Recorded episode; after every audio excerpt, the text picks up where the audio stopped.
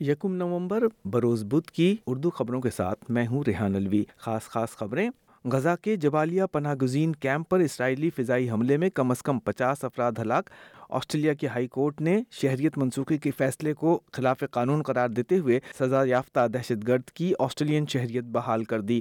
Bush fires کے باعث New South Wales اور کوئنز لینڈ کے متاثرہ علاقوں کے مکینوں کے لیے انتباہ۔ اور حکومت پاکستان نے کہا ہے کہ غیر قانونی تارکین وطن کے لیے ملک چھوڑنے کی آخری تاریخ میں کوئی توسیع نہیں ہوگی۔ اور اب خبروں کی تفصیل۔ اسرائیل نے شمالی غزہ میں پناہ گزینوں کے سب سے بڑے کیمپ جبالیہ پر حملے کی تصدیق کی ہے۔ ڈینیل ہیگیری نے دعویٰ کیا کہ اس حملے میں حماس کا ایک سینئر کمانڈر ہلاک ہوا ہے۔ انسانی ہمدردی کے گروپ نے اس مہلک حملے کی مذمت کی ہے اور اقوام متحدہ نے جولائی دو ہزار تیئیس میں یہاں کا جو ڈیٹا اکٹھا کیا اس کے مطابق اس کیمپ میں ایک لاکھ سولہ ہزار فلسطینی پناہ گزین رجسٹرڈ تھے۔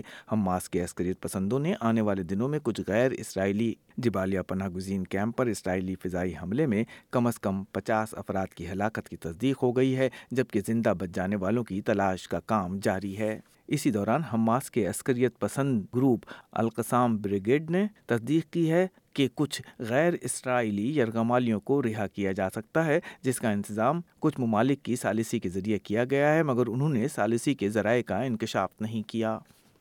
آسٹریلیا کے سزا یافتہ دہشت گردوں میں سے ایک عبد الناصر بین بریکا کی شہریت کی منسوخی کے خلاف ہائی کورٹ کے فیصلے کے بعد ان کی شہریت بحال ہو جائے گی۔ دو ہزار آٹھ میں عبد الناصر کو ایک دہشت گرد سیل کی قیادت کرنے کا مجرم قرار دیتے ہوئے پندرہ سال کی قید سنائی گئی تھی اور سابق وزیر داخلہ پیٹر ڈیٹن کی جانب سے دو ہزار بیس میں عبد الناصر کی شہریت منسوخ کرنے کے بعد سے انہیں امیگریشن کے حراستی مرکز میں رکھا گیا تھا۔ عبد الناصر کی طرف سے شہریت ایکٹ کو چیلنج کرنے کے بعد آج ہائی کورٹ نے شہریت منسوخی کے فیصلے کو غیر قانونی قرار دیا۔ آج سے نافذ العمل میڈی کیئر اصلاحات کے تحت جی پی ڈاکٹرز کو مختلف گروپس کے مریضوں کے لیے میڈی کیئر کی طرف سے تین گنا فیس کی ادائیگی کی جائے گی۔ سولہ سال سے کم عمر افراد، پینشنرز اور رعایتی کارڈ رکھنے والے کو دیکھنے پر جی پیز کو بلک بلنگ کے لیے تین گنا فیس ملے گی۔ حکومت کا کہنا ہے کہ اس اسکیم کے باعث اب جی پی کلینکس میں ضرورت مند مریضوں کو ترجیح ملنے کے ساتھ صحت کے نظام پر دباؤ کم کرنے میں بھی مدد ملے گی۔